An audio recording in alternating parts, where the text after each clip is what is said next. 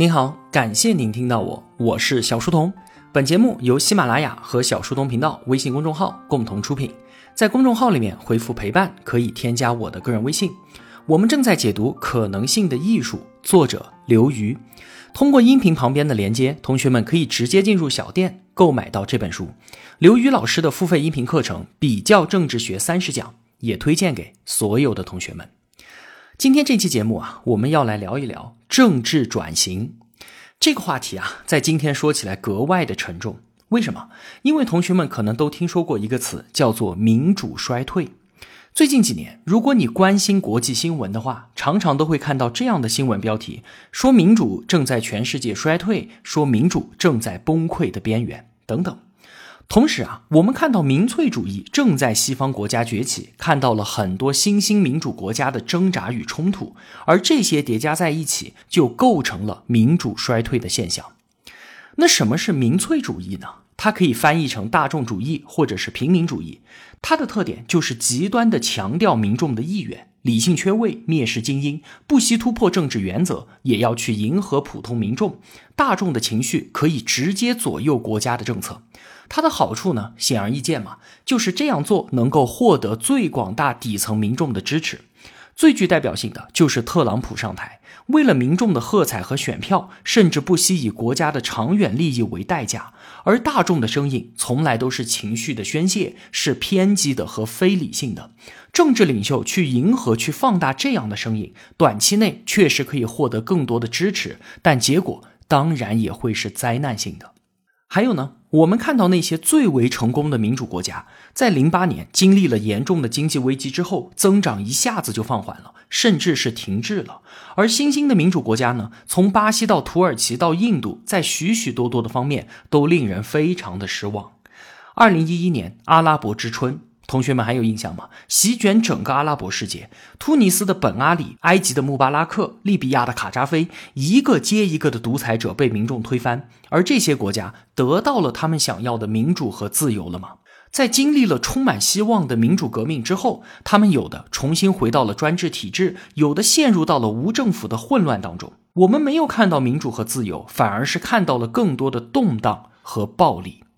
所以啊，在以上林林种种的事实面前，全球就达成了一个悲观的共识，说民主正在衰退。如果说我们把时间往前倒二十五年，大家对于民主的看法完全不是这样的，全世界人民都表现得非常的乐观。怎么回事呢？那个时候啊，冷战刚刚结束，西方的影响力如日中天，政治学者福山就抛出了那个著名的论断，他说历史已然终结了。我们人类啊，数千年来一直都在不断的探索各种各样的政治模式，最优的制度模式现在终于是找到了，那就是自由式民主。所有的国家都朝着这个目标进发，标准答案都已经写在黑板上了。下面坐着的同学们，赶紧抄作业吧。所以说，历史已经终结。可是呢，二十五年之后的今天，福山当年的观点备受嘲讽。所有要谈论民主的人都要先压着福山的观点游街示众一番，然后再说自己想说的话。那么今天我们该怎么看待民主转型这个问题呢？全球民主真的是衰退了吗？要讨论衰退，我们先要找到它的起点啊，它从哪里开始衰退的？这里就需要交代一下背景了。三波民主化浪潮，这是美国政治学家亨廷顿在他的书里面给出的定义。第一波民主化浪潮呢，是十八世纪末开始的，以美国和法国大革命为标志，持续到第一次世界大战。这一波的浪潮主要是英美法这些国家率先进入了民主体制。第二波呢，是二战之后短短的二十年时间，卷入这一波的是西方的一些卫星国家和刚刚摆脱殖民的独立的发展中国家，也包括二战的战败国德意日，从法西斯纳粹和军国制转变为稳定的民主国家。第三波浪潮呢，是从上个世纪七十年代开始的，卷入国家的数量和发展速度都是史无前例的。七十年代以南欧的西班牙、葡萄牙和希腊为先声，八十年代呢就波及到了东亚和拉美，像是菲律宾、韩国、巴西、阿根廷这些国家。这一波民主化在一九九零年左右达到高潮。苏联解体嘛，苏联阵容的一些东欧国家，像是波兰、匈牙利、捷克斯洛伐克，从社会主义转向了民主政体，这就间接的促成了苏联的崩溃。到九十年代，民主化浪潮席卷到非洲，让过去从来就没有任何民主经验的那些非洲国家，也在很短的时间内经历了民主转型。那么，站在历史的上空，我们往下看，人类用了几千年的时间，才摸索出了大规模疆域上的代议制民主制。当年古希腊的直接民主制当然是不算在内了。然后呢，我们用了近两百年的时间，也就是第一波和第二波民主化浪潮，将这一制度发明传播到了近四十个国家。然后仅仅用了四十年，迅速扩散到近一百个国家。这个加速度变化是世界政治史上最重要的现象之一了，堪称民主大跃进。而第三波民主化浪潮席卷全球，就是我们今天所说的民主衰退的起点。如果说我们把五千年的人类文明史看作是一天二十四个小时的话，那么在这一天的最后一个小时，民主制才得以迅速播散。虽然现在民主观念深入人心，但是可别忘了，其实它和火车和飞机一样，都是我们人类从未见过的新鲜事物啊。那么明白了这个背景之后，再来讨论民主的衰退，就可以把它看作是一次剧烈变化之后所引起的消化不良。什么意思呢？民主它是一种制度，制度变化相对容易。比方说要组织一场选举，可能我只需要几个月的时间。但是制度生根的那些土壤、文化观念、社会习俗、经济结构这些东西的变迁，往往需要好几代人的时间。所以啊，民主在进入到一些国家之后，就出现了严重的排异反应。它常常就以两种方式体现：一种叫做民主的崩溃，另一种叫做民主的劣质化。所谓民主崩溃，就是刚刚建立起民主体制，结果呢，各方政治力量一闹，整个牌桌被掀翻，整体崩溃。这其实啊，我们中国人非常熟悉。一九一一年辛亥革命推翻帝制，这是我们第一次民主转型的尝试。如果按照刚才亨廷顿的划分标准，我们也在第一波民主化浪潮之列啊。但是结果大家都知道嘛，新生民主迅速崩溃，袁世凯复辟，然后就是数年的军阀混战。像是苏联的成员，白俄罗斯、乌兹别克斯坦等等都是这样的。还有呢，是在民主和权威之间反复的震荡，像是泰国、巴基斯坦，在第三波民主化浪潮当中啊，民主转型之后迅速崩溃的例子比比皆是。为什么呢？其实很简单，民主的本质是什么？它是权力从垄断走向竞争。民主意味着权力不再是你们家世世代代相传的私有财产了。现在变成了一个抛在空中的绣球，人人都可以去争抢。那在争抢的过程当中，大家就必须要遵守一定的游戏规则。如果有一个人先破坏规则获利，那么其他人就会立刻跟进，恶性循环之下，整个棋盘马上就被掀翻。所以啊，想要建立民主，必须要有公正透明的规则，要有可信的法治，以及各方势力的信任和妥协。而这一切的建立，不是说高喊一句嘹亮的民主口号就能够一蹴而就的，它需要的是耐心和时间。权威制度下的权力分配，往往就是一次性的。我老赵家做了天下，就没你们老李家什么事儿了。不仅如此，我还要把你们家全部杀光，以绝后患。然后呢，我独享巨大的政治利益。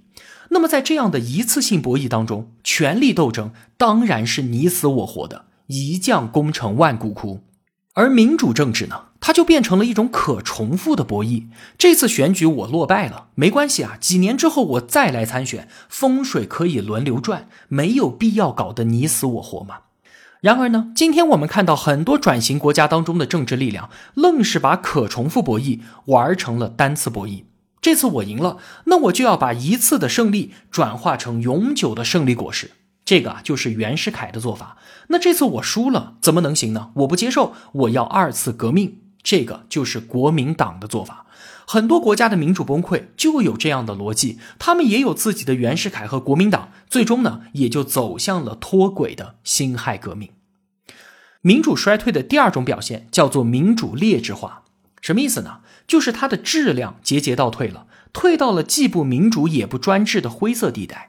这些国家呢，看起来还有周期性的选举，但是他们的言论、新闻和结社自由已经没有了，政治竞争也极其的不公平。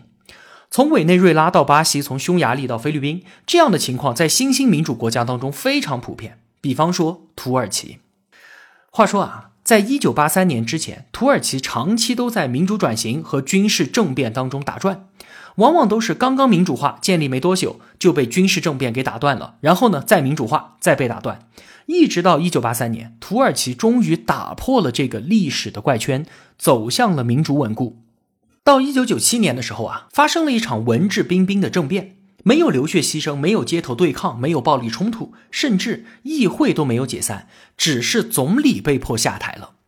周围大家一看，哎呦，你土耳其好样的，民主前景如此之确定，以至于欧盟都准备接纳他了。可是啊，就在人们庆祝中东地区终于出现了一个相对稳固的民主政权的时候，土耳其的民主迅速衰退。零三年，人狠话又多的政治强人埃尔多安上台，为了巩固权力、打压反对派，他唤醒了伊斯兰保守势力，压制曾经只手遮天的军方力量。随后呢，又打压媒体和司法独立。一六年的时候，发生了一场未遂政变，埃尔多安就趁机展开了大规模的政治清洗，前前后后抓了十几万人。因为抓的人实在太多了，审判不过来，干脆一次拉几百个人开展集体审判，就像是开运动会一样。你想，这哪里还有现代民主国家的样子呢？虽然如此，与此同时，投票、表决、选举这些民主程序，它依然在发挥着作用。二零一九年，土耳其最大的城市伊斯坦布尔的市场竞选，反对党胜出就职。埃尔多安尽管恼怒不堪，但也无可奈何。所以呢，一正一反，我们看到土耳其的民主确实是劣质化了，但还没有完全的崩溃。虽然说我们看到了民主的崩溃和民主的劣质化普遍的发生，但是刘宇老师对于民主是不是真的在衰退，他却有自己的看法。他认为啊，怎么看待这个问题，很大程度上取决于我们用什么样的标尺去衡量它。如果说衡量的标尺是理想，那么民主转型当然应该是风平浪静的，四处莺歌燕舞。那么第三波民主化浪潮显然是一次巨大的失败。那如果我们衡量的标尺是真实的历史呢？记得上期节目我们强调的，一定不要遗忘历史这个重要的角度。我们回到历史里面去看一眼，不仅仅是现在的第三波浪潮，第一波、第二波也是一样的。民主转型在任何国家都伴随着混乱与冲突。要知道，这可是国家政权的根本变革啊！它意味着权力结构的重组。这种抢人饭碗、砸人饭桌的事情，怎么可能是一片祥和呢？今天的法国，它当然是一个发达的民主国家，而当年的法国大革命一点儿都不平静啊！断头台简直是大革命的图腾，当时的恐怖一提起来都叫人不寒而栗。那革命的结果是什么？是民主的崩溃，是王权的复辟。之后经历了多次革命和两次世界大战的动荡，一直要到一九五八年第五共和国建立，法国的民主转型才算是尘埃落定了。而这个时候，距离轰轰烈烈的大革命已经过去一百五十多年了。法国也绝对不是孤立，日本、德国的法西斯道路，美国的独立战争和南北内战，这些国家的历史都在告诉我们，民主转型从来都是艰难的。哪怕是和平典范英国的不流血的光荣革命，它为什么能做到不流血？恰恰是因为之前流了太多嘛。一六八九年，大家实在打不动了，所以坐下来共同接受了君主立宪。我们远远低估了民主转型的难度。二十多年前，大家认为只要把人丢到河里面，他就能够学会游泳啊。可事实却是，如果没有正确的泳姿和足够的体力，再碰到一点风浪的话，一个人被淹死的概率远远大于他学会游泳。我们根本就不应该吃惊于现代民主转型为何如此艰难，而是应该吃惊于竟然有这么多人觉得它不该如此艰难。历史其实已经告诉我们了，它从来就没有一帆风顺过，从来都是跌宕起伏的。另外啊，民主的衰退只是故事的一面，另一面是什么？是这一次民主化浪潮展现出了民主前所未有的坚韧。首先，这一次相对于历史来说都更加的平稳。刚才我们也说了嘛，法国大革命和法国大革命的疯狂相比，苏联这样一个庞然大物的解体几乎是悄无声息的。和日本历史上从民主化道路上脱轨到军国主义，东南亚地区八十年代的民主转型也算是和平的。相比于美国的独立战争和内战，巴西、智利、阿根廷这些拉美国家的转型也并没有引发战争啊。尽管我们还是看到了伊拉克、阿富汗的战火，但基本上也都是内战或者是区域性战争。再有这一波民主化转型的成果，很多都沉淀了下来。有一个明确的标志，就是全世界范围内的政变在急剧的减少。这说明了什么？说明越来越多的权力角逐者放弃了武装斗争，从而转向了政治战场。站在历史的角度上来看，这是非同寻常的改变啊！民主韧性的第三个表现是反弹现象。尽管不少国家都经历了民主崩溃，可是崩溃之后，很多又迅速重新启动了民主化。历史上可不是这样的。民主一旦崩溃，篡权者上台，他往往就是赖着不走的。比方说，智利的皮诺切特，一九七三年政变上台，十六年之后才还政于民；再比方说，巴西一九六四年发生政变，直到二十一年之后才回归民主。而今天的新民主化浪潮呢，很多民主崩溃之后都发生了快速的反弹。比方说马里，二零一二年政变，第二年就民主回归；比方说洪都拉斯，零六年政变。当年重新组织选举，相比于历史啊，当代的民主化过程更加的平稳，溅起的水花更小，同时呢，具有更加顽强的沉淀力和反弹力。